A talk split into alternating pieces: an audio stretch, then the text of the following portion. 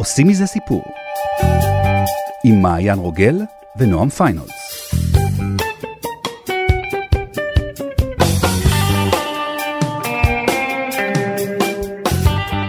שלום מעיין רוגל. שלום נועם פיינולס. חג שמח לכל המאזינים והמאזינות. לכבוד החג הכנו לכם הפתעה קטנה. מנוחה מהפרקים הרגילים והצצה לפרק המאוד מאוד מיוחד של השבוע הבא. בפרק הבא של עושים מזה סיפור, נארח באולפן לשעה שלמה את אתגר קרת, אלוף הסיפורים הקצרים, אחד הסופרים הישראלים הכי מצליחים בעולם, ונדבר איתו על הומור ועל כתיבה. את השיחה הזאת כבר הקלטנו וערכנו, והחלטנו כשי צנוע לחגים, להשמיע לכם היום דווקא קטע קצר שנשאר על רצפת חדר העריכה. לא בגלל שהוא לא מעניין חלילה, הפוך, פשוט לא רצינו להגיע לחג בידיים ריקות. אז ככה, אם בכל זאת פספסתם את אחד הפרקים הקודמים, אל תרגישו לא נעים, אנחנו בימי סליחות, הכל בסדר, אתם מוזמנים, מוזמנות, לחזור לאפליקציה, לאתר, ולהאזין לפרק על הפתיחות הגדולות, או לזה שדיבר על פחד ואימה, לפרק על אהבה ותשוקה, על נקודות מבט, על גיבורים ונבלים. הספקנו לדבר על לא מעט דברים מאז שהתחלנו. אבל בינתיים, לכבוד החג, הנה אתגר קרת, מספר על הסיפור שלו, סיפור מנצח, ואז מקריא אותו, כמו שרק הוא יודע. חג שמח. סיפור מנצח זה בעצם סיפור שכתבתי אותו בהשראת העבודה הראשונה שהייתה לי בכתיבה.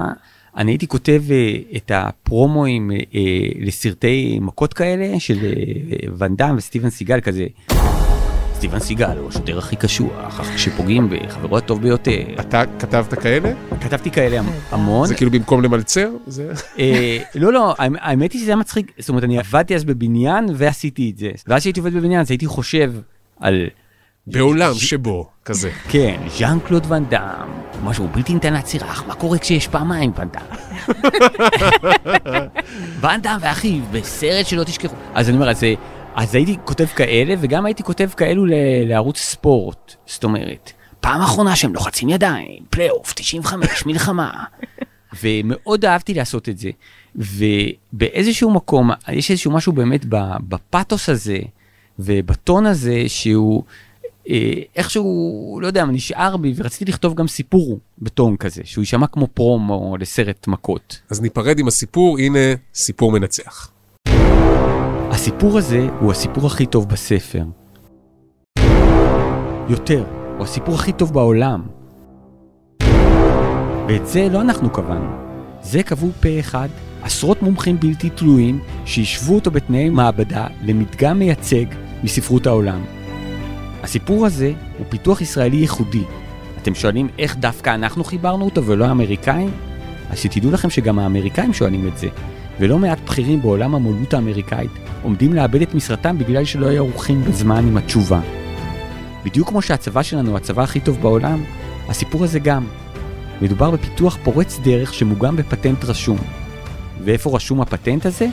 אז זהו, שהוא רשום בסיפור עצמו. בסיפור הזה אין שטיקים, אין טריקים, אין חלקים נעים. הוא עשוי כולו מקשה אחת, סגסוגת של תובנות מעמיקות ואלומיניום. הוא לא מחליד, הוא לא מטריד, אבל הוא כן מטלטל. הוא מאוד עכשווי, אבל גם על זמני. וההיסטוריה תשפוט. אגב, לדעת רבים וטובים, היא כבר שפטה, והוא יצא עשר. מה כל כך מיוחד בסיפור הזה, שואלים אנשים בתמימות, או בהיתממות, תלוי איזה אנשים. מה יש בו שאין בצ'כוב, או בקפקא, או אנא ערף? התשובה לשאלה הזאת ארוכה ומורכבת. ארוכה יותר מהסיפור עצמו, אבל מורכבת פחות, כי אין יותר מורכב מהסיפור הזה. ובכל זאת, ננסה לענות בדוגמה. בסיום הסיפור הזה, למשל, בניגוד לסיפורים של צ'כוב או של קפקא, תוגרל בין הקוראים נכונה מכונית מזדה לנטיס בצבע אפור מטאלי. ובין הקוראים לא נכונה, תוגרל מכונית נוספת, זולה יותר, אך אפורה ומטאלית לא פחות. שלא ירגישו רע. כי הסיפור הזה הוא כאן לא בשביל להתנשא מעליכם, הוא כאן בשביל שתרגישו טוב. איך כתוב על מפית הנייר בסטקייה הקרובה למקום מגוריכם? נהניתם? ספרו לחבריכם. לא נהניתם? ספרו לנו. ובמקרה הזה לסיפור. כי הסיפור הזה הוא לא רק מספר, הוא גם מקשיב. אוזנו, כמו שאומרים, קרויה לרחשי ליבו של הציבור. וכשהציבור ימאס בו ויבקש לשים לו סוף, הוא לא יגרור רגליים או יאחז בקרנות המזבח. הוא פשוט יסתיים.